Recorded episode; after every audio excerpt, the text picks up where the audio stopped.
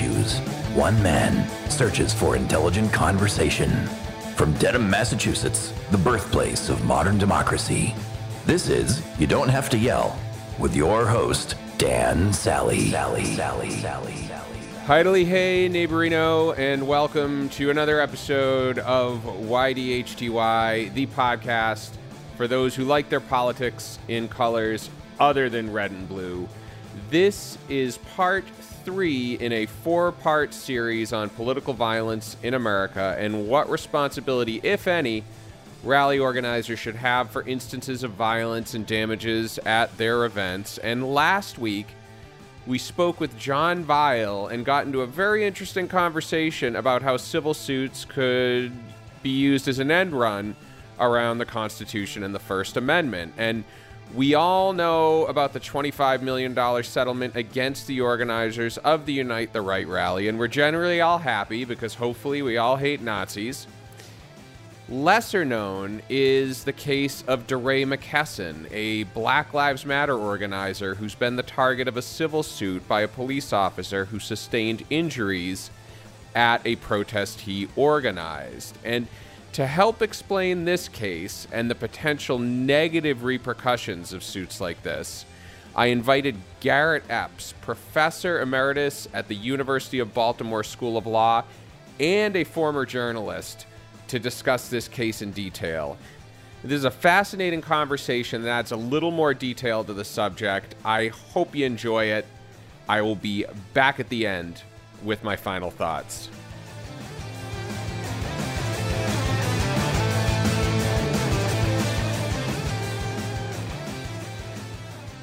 I had mentioned in, in my email to you that the big subject we're discussing this month on the podcast is the culpability of rally and event organizers for instances of violence that take Yeah. place at their events. So, of course, we have the civil case against the Unite the Right rally. We have the anniversary of January 6th attack on the Capitol. And in doing some research, I came across some writing you did on Doe versus McKesson, which is a case I was not familiar with, but is one that has some really interesting parallels with the topic at hand. So, uh, to bring Yeah. the listener up to speed, can you just talk about what Doe versus McKesson is about? Doe versus McKesson is, is one of the most bizarre federal court suits I've seen in 30 years of teaching this stuff, 10 years of, of full time journalism about it. And it, it arises out of a protest that was held in 2016 in the middle of Black Lives Matter. The police in Baton Rouge, Louisiana, shot and killed a man named Alton Sterling during the course of an arrest. And that was on, I believe, July 5th, 2016. And on July 9th, uh, a demonstration was held in front of the police department by people organizing under the banner of Black Lives Matter of the of the killing, and the police responded to what was a fairly peaceful march with a complete militarized presence. You know, shields, rifles, all kinds of supposedly non-lethal weapons, and there's an actually a kind of iconic photograph that comes out of that particular protest that probably uh, people have seen, and that is this picture of an absolutely stunning African American woman who is dressed in a kind of beautiful flowing outfit. She looks like she's some kind of dancer or something, who just stands her ground as a policeman with a riot shield and armor and, and a baton advances on her, and she's just not going anywhere. And the guy stops, and this picture is caught and went all over the world. So people may may remember the protest from that. Now, the, the police did advance on the protesters. The event turned very unruly, uh, and someone hit police officer Doe with a stone or a, a rock or something of that sort. At least that's the allegation, because we've never gotten to trial about this. Now, at exactly this same time, a lawyer named Larry Klayman has sued, among other things, Hillary Clinton for Benghazi, sued Obama saying he was from Kenya. He sued his own mother because he wanted her to pay her grandmother's health expenses. He's kind of litigious and a little out there. And he Yeah, came up with this idea that we could just sue Black Lives Matter for any act of violence. And that theory was imported by Officer Doe's lawyers to mm-hmm. file suit against DeRay McKesson. And your viewers may have heard his name. He is a private individual from Baltimore, Maryland, who has given over his entire time and energy to the Black Lives Matter movement. And McKesson spoke at the rally and so forth. Well, he gets slapped with a federal court lawsuit saying that he is responsible for Officer Doe's injuries because he was, quote, negligent by having a protest, and he should have known the protest would get violent, and he should have known that someone would throw a rock and people would be hurt, and therefore he needs to pay significant amounts of money to Officer Doe. And this is, at that moment, that was a fringe theory. That was Larry Klayman. You know, that was UFOs ate my homework.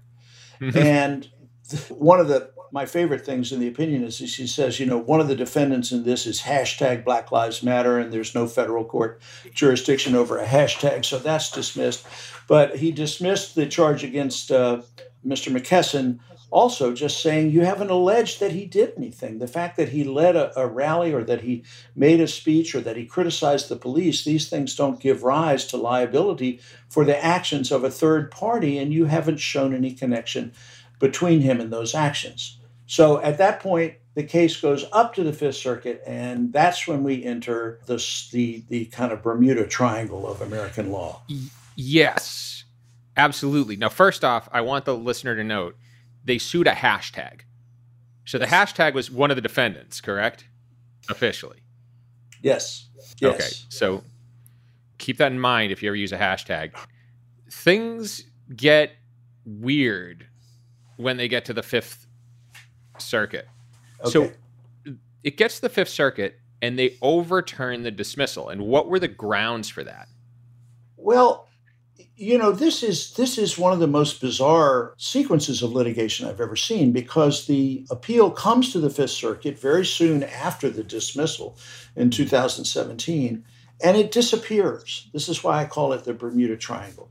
The court accepts the briefs and does nothing for two years. There's no response. They don't order oral argument. They don't order further briefing on, on mm-hmm. questions they have. No one knows what's going on. And then suddenly in 2019, you know, with no warning, just like thunder in a clear blue sky, this bizarre opinion comes down by three very conservative judges and it reinstates the cause of action and says, well, under the common law of negligence, you know, according to this, McKesson actually had something to do with this demonstration, and therefore we don't see any reason why he shouldn't be liable. And they blow past the precedents and simply put this one sentence yeah, the First Amendment does not protect violence.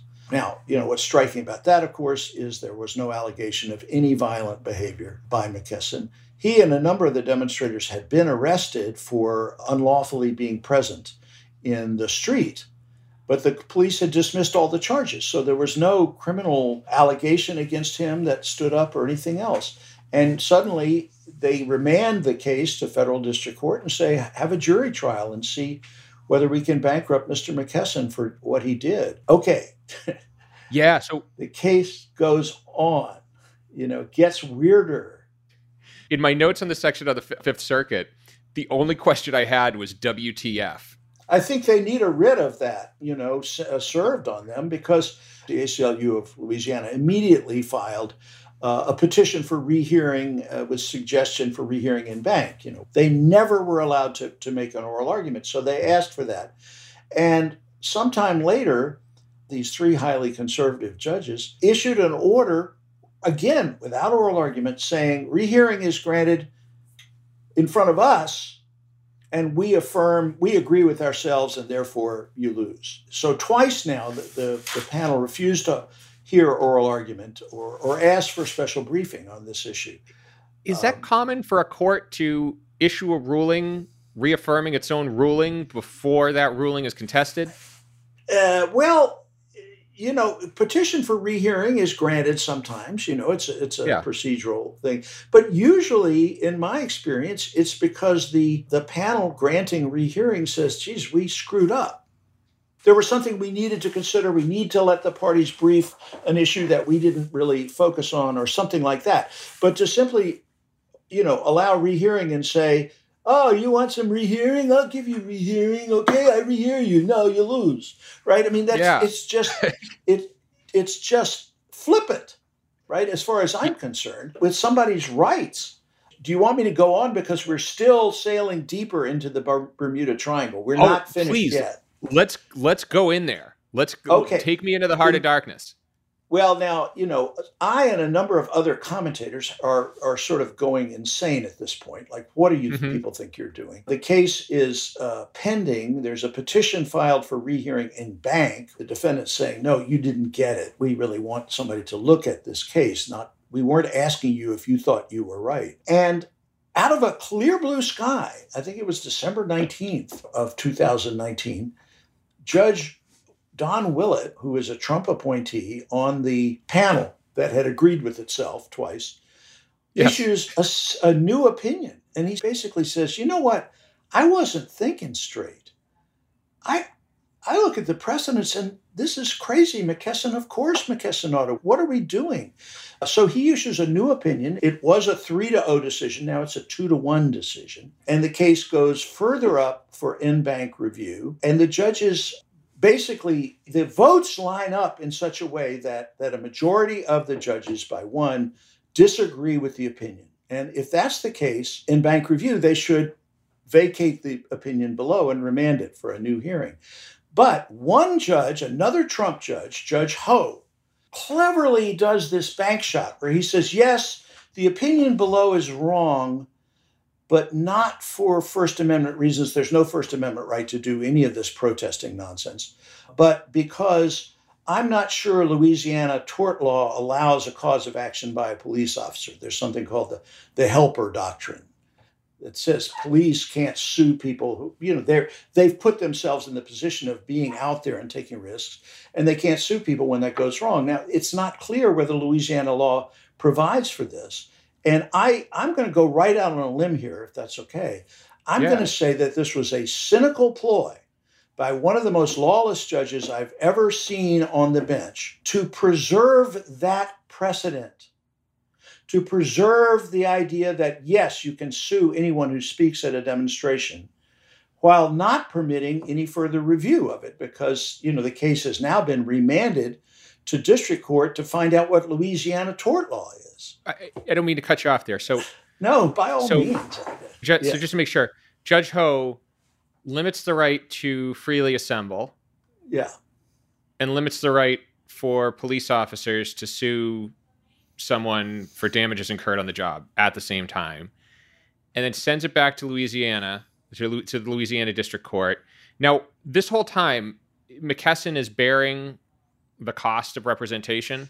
Yeah, and he's got the ACLU on his side, but you know th- this kind of litigation, as we know, going all the way back to New York Times versus Sullivan, it's a very powerful weapon against individuals who are involved in protest against the government, because it ties up your assets. You can't necessarily plan your your financial future or where you're going to be or anything else. And the ACLU is representing McKesson. They asked the Supreme Court to step in. And just to be clear, there is a precedent from the 1980s that is directly on point. It is precisely the same case that says the First Amendment pro- prohibits this kind of lawsuit. They should never be allowed. And this so is NAACP the, versus Claiborne, correct? Claiborne Hardware, yeah, which we can get into if you want to. But yeah. uh, this this goes to the Supreme Court, and the Supreme Court reverses the the Fifth Circuit, but it does so by saying, "Well, we don't know about this Louisiana tort law. Let's let's find out about that." And they said, "We want the lower court to ask the Louisiana State Supreme Court whether there is this liability doctrine or not." So that's where the case is.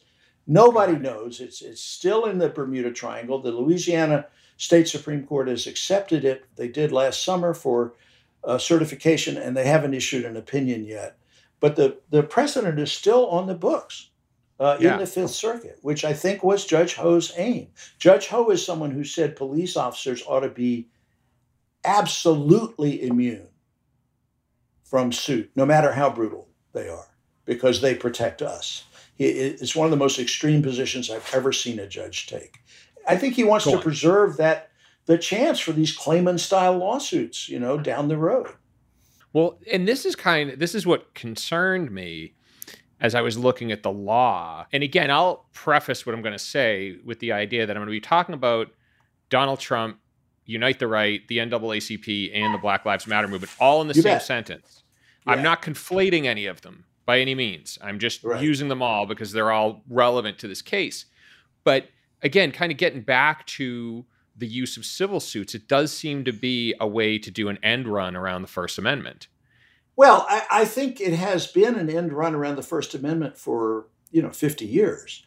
In the New York Times versus Sullivan, they tried to get around the First Amendment and shut down news coverage of Southern segregation and the civil rights movement by filing a tort suit against out-of-state media, and the mm-hmm. Supreme Court, you know, shut that down. In Claiborne Hardware, they they try to do the same thing using this theory that if you organize a protest, you're liable for any damages that that come mm-hmm. from it. Now they're doing it with this. Tort tort ju- judgments are very very serious things for ordinary people.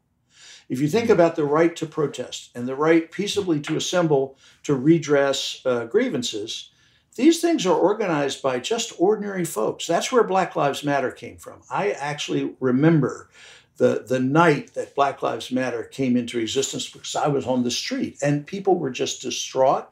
Nobody knew exactly what to do, what was going on. This was in, in the District of Columbia. And this is how protest happens. This is how social change happens. And there has been a systematic attempt to target people who organize these protests and intimidate them with tort judgments. So we see, for example, state legislatures passing all kinds of protester liability bills all over the country saying that you know anyone who organizes a protest in which someone resists the police will be liable for huge amounts of money and what that means is that if you or i want to organize a protest or we just want to go out in the street and say this is wrong we have to worry that either a proud boy in the crowd will start a fight or that an undercover cop will do it. And I'm old enough to remember the 60s and the anti war movement. And I was, as a reporter, I was in the streets a lot at that time. And there's no no one who seriously questions that the local police had undercover officers in those crowds, and that very often they would initiate the violence. So from now on, if that happens, you have to sell your house. And the right to peaceable assembly is taking a terrible beating in the states right now. So I want to contrast this with the Unite the Right rally because the the people suing the organizers of the rally were recently awarded millions of dollars. 20, 26 million. Yeah. 26 million, yeah. So yeah. what's the difference in the claims? There's a lot of differences. I will say at the outset that a lawsuit like the Charlottesville lawsuit is required to be very precise. There's a, a doctrine that says First, that when your uh, lawsuit impinges First Amendment rights, you must use extraordinary precision in laying out your claims. Now, here's the difference, okay? The Louisiana case was brought under basically, um, uh, you can't say this about Louisiana, but basically it was common law. It's like, you know, you're just negligent. So it's the same claim that you would make against someone who ran into your car, ran through mm-hmm. a stop sign. There's no law covering this specific conduct. In the Charlottesville case, this was a federal case brought under an 1871 law called the Ku Klux Klan Act mm-hmm. that was passed and has been upheld specifically for the purpose of closing down violent terrorist groups that go uh, around and terrorize people in their homes or amass themselves at the polls or at courthouses or other places to intimidate other people from exercising their First Amendment rights. So there's a lot more case law about it. You can see that the, the three levels of courts have tried to figure out what is this Klayman thing about. We, we can't figure out what you're talking about. Please tell us. It's very clear what a, a KKK act action looks like. The second thing is the plaintiffs in the Charlottesville case didn't run into court and immediately just sue everybody they could think of and say, you know, some of us got hurt and you're all responsible. I would encourage your listeners to get hold of the complaint in that case and read it. This is the investigation that took place before the case was launched, before any court ordered discovery was launched. It's 100 plus pages long of highly detailed accounts of the ways in which, as the plaintiffs alleged, these named defendants conspired together and planned. You know, there's no allegation that McKesson did any of this. They conspired together for weeks in advance. They planned. They said, here's how, you know, we need these weapons. We need these people to be present. We need, you know, to be ready to crack some skulls, right? All of this is there in the record in emails and social media posts and, and affidavits by people who were present. So, in order to survive a, a motion to dismiss, they had a very specific statute that they were operating under, and they had very strong evidence that they had the facts behind that case. Now, you went through a long period of discovery after that, and even more of this stuff came up. And it was what, what, what was seen as conspiracy. And the First Amendment doesn't really strongly protect conspiracy to commit violent acts. Uh, and if there had been any evidence that DeRay McKesson had been conspiring with people and saying, let's go down to, to the Baton Rouge Police Department and let's goad the police into violent response and then let's make sure our people throw rocks, this would be a very different case. But that is what was shown to a jury's satisfaction uh, in the Charlottesville case. So I think everyone in that case was very aware that First Amendment rights could be impacted. And it was an extraordinary piece of litigation in the way that they uh, apparently have avoided that. I asked that question with some foreknowledge of the case uh, against Unite mm-hmm. the Right rally, and I would encourage anyone to look into sort of the evidence that was compiled. the The short version, for those of you who don't want to, is those organizers could not have been any dumber about how they approach this. They have Discord servers, they have text messages. I mean, anywhere they could put in writing that their intent was to go down there and stir up violence. Yes. They wrote it anywhere. Yeah. You know, and I'm sure they I'm sure they missed a spot too. I'm sure the investigators missed a spot. So, and you said this at the beginning of our conversation and I want to get back to this because you mentioned how when Black Lives Matter in Louisiana moved on that police station, how they were met with a very firm armed response. And mm. I couldn't help but think about the attack on the Capitol and mm-hmm. how this throng of protesters was met by a handful of Capitol police officers with no backup. Mm. And how do I put this? Do you feel that if it's BLM, that mm-hmm. they are going to be more likely to incur suits like this because it is more likely that they are going to be met with a very strong armed response than, let's be real, a, a large group of white people. I think it's really important, really important to see this case in the context of the history of black white relations in this country and the history of the civil rights movement. Because the fact of the matter is, what's being fought about in the Black Lives Matter demonstrations is precisely the same thing that was fought about during the civil rights movement. You know, one of the things that set off the Selma March was that police hunted down a, a young protester and shot him to death inside a restaurant. And that is one of the reasons they decided they had to march over the Edmund Pettus Bridge. Claiborne Hardware, the precedent that I discussed earlier, it's not just similar to the McKesson case, it's the same damn case.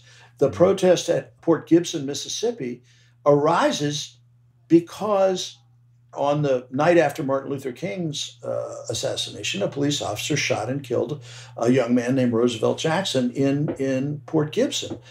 You, and we should we should just elaborate on this. So in uh, NAACP versus Claiborne, which we, which we've been talking about, uh, a group of shop owners in Mississippi actually sued the NAACP for losses mm-hmm. during a boycott of their businesses. Right. And there, there, was even an instance where Charlie Evers of the NAACP said something to the effect of, "If any of you use these racist stores, we're going to break your neck." Break your damn and, neck. Yeah. Yeah, break your damn neck. And that yeah. I was surprised that was still protected. That was still protected. Yeah. Mm-hmm. Well, you know, here's the point, right? There, there are legal differences between conspiring to intentionally create violence, and what's called incitement. And that is standing up in front of a crowd and saying things that get people riled up. Uh, incitement is not protected, but it is defined very narrowly in order to protect First Amendment rights. And so Charlie Evers said, if any of you go in and shop in them racist stores, we won't break your damn neck. But he didn't say to the crowd, go break some necks now. You know, those people have been shopping, go get them. And that's what incitement is. And just to give you an example of how that distinction plays out, Donald Trump was sued for a Louisville rally he held in 2016, at which a group of silent, nonviolent protesters were beaten up after he pointed at them and says, Get them out of here. And the court held, well, you, he's not inciting because he didn't say do it by violent means. You know, he said don't hurt them or, you know, some, something like that. It wasn't incitement. So DeRay McKesson, I don't even know any specific words he's supposed to have used that incited. And just going back to your background, there's a part of the country, and indeed much of the country, where protest by black people is viewed as terrifying. And a lot of those places are where slave revolt was so terribly, terribly feared during the years mm. before the Civil War. And this is the same mentality.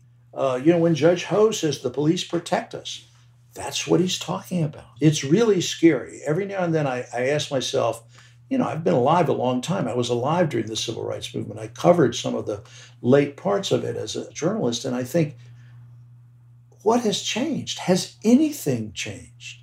And I, I think, you know, maybe the answer is yes, but if so, there's people out there with a lot of power who want to change it back. Mm. Well, I, would asked you earlier too about the use of force in in protests that are predominantly black versus protests that are predominantly white. Yeah. And, and, the the likelihood that that would lead to some instance of violence that would invoke a civil suit. The the second question I have for you is just uh, is the law applied evenly or is there a racial gap in how that law is applied irrespective of law enforcement presence? Oh, I don't think there's any question that it's applied uh, unevenly. I mean, I, I, think one of the things that radicalized me, and I'm a little old to get radicalized, but I think probably impacted a lot of people the same way was, yeah, and this is just sitting in, in my living room watching TV. But when Michael Brown was killed in Ferguson, yeah. Missouri, black people in Ferguson were outraged the way you would be, the way people were after George Floyd and so forth. They organized a march on City Hall. Well, if you go back and look at the images from those reports, you have never seen a hostile militarized response like what they were met with. They were on their way to City Hall to protest the conduct of city government, complete, fully protected by the First Amendment. And they were met like an invading army, and they were gassed, and they, you know, the beatings broke out. And yeah, everything turns violent when when you prepare for violence and you treat peaceful protesters as violent, dangerous people, that's going to happen. You know, there's ways to police demonstrations that don't involve either letting people do whatever they want or, you know, crushing them. And I can get into Graham, North Carolina if you want to, but I think that illustrates what we're talking about. Getting back to something we talked about earlier, which is, you know, it seems like in the case of McKesson, you have a series of conservative courts effectively ruling against the First Amendment. Does that have the potential to turn around though and bite their own pet causes? Because again, I'm thinking about you know the case of of Donald Trump uh, egging on people at his rally, or even the you know again the attack on the Capitol. I mean, Rudy Giuliani said trial by combat. Mo Brooks said let's go up there and kick some ass. I mean, under that precedent, I would imagine all of these people are liable for well, damages if the laws applied equally. You know, there's a, there's a couple of points here. One is just notice how very hard it is in general to make these kind of claims, and that Charlottesville case illustrates that. that I've never seen lawyering like what was done in that case. It was brilliant, but it mm-hmm. occupied some very important lawyers lives for, for a year and a half, you know, just to get the, the case going. The other thing is that judging is a very emotional business. In the end, you know, if you've ever been on the inside, watched how courts operate, you see that the judges receive the facts of the case and they form an attitude of what is at stake. And there, the attitude among a lot of conservatives seems to be that America is under threat and that what is at stake is our very way of life. And, you know, the exterior critique of that is that what they perceive as a threat to America is actually a threat to a certain white supremacist vision of America. And that is under threat. But what that means is, you know, that, that people's rights are unequally apportioned by race. I do think that when again you can go I mean to my my mind the index case is what happened in Graham, North Carolina a few days before the the presidential election in 2020 when a coalition of civil rights groups obtained a legal permit to march to the courthouse where voting was going on so they their members could vote this was a march, a legal march with a permit to go to exercise that civic right. And when they got near the courthouse, they were suddenly attacked by the police with, with uh, rubber bullets, with tasers, with gas, with, with batons. This is on, on film. And the, the reason that was given by the police afterwards was that they were using a sound system that hadn't been approved. And that for doing that, American citizens who were on their way to vote could be brutalized and arrested and made into criminals. And I think that, having grown up in the South, there are people who always thought that all of this voting by black people was, there was something wrong about it. That it almost ruined the South in Reconstruction, people say. Now they're coming back and it's all corrupt. And I think that that emotional mindset certainly affects the police it certainly affects lawyers like Larry Klayman and, and the attorney for Officer Doe. They really don't believe black people have the same rights as white people. They wouldn't put it that way, and I'm sure they have all kinds of black friends, and they think, you know, that they don't have the mythical racist bone and so forth. But that's the way it shakes out every time.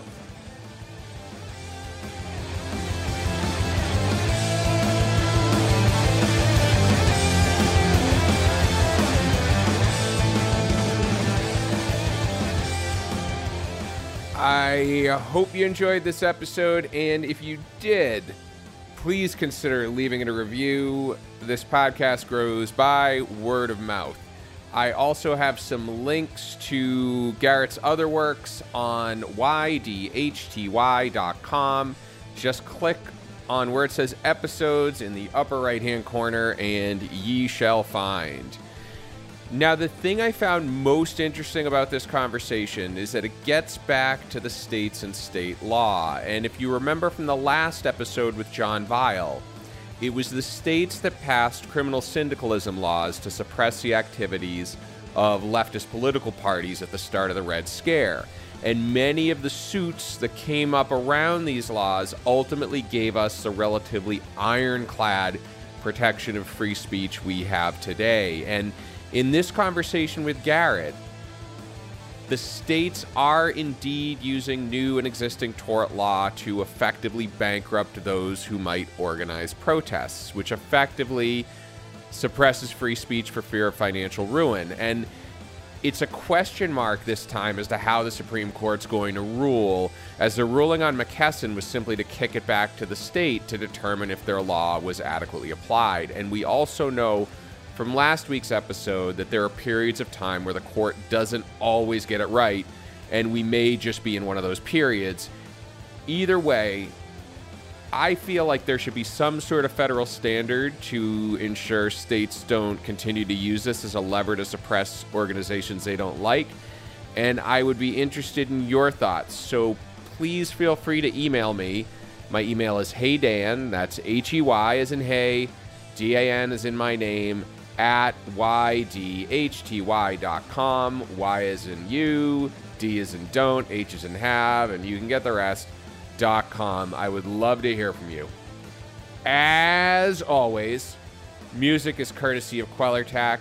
YDHTY's editorial advisor and producer is the admirable Admiral Adam Yaffe.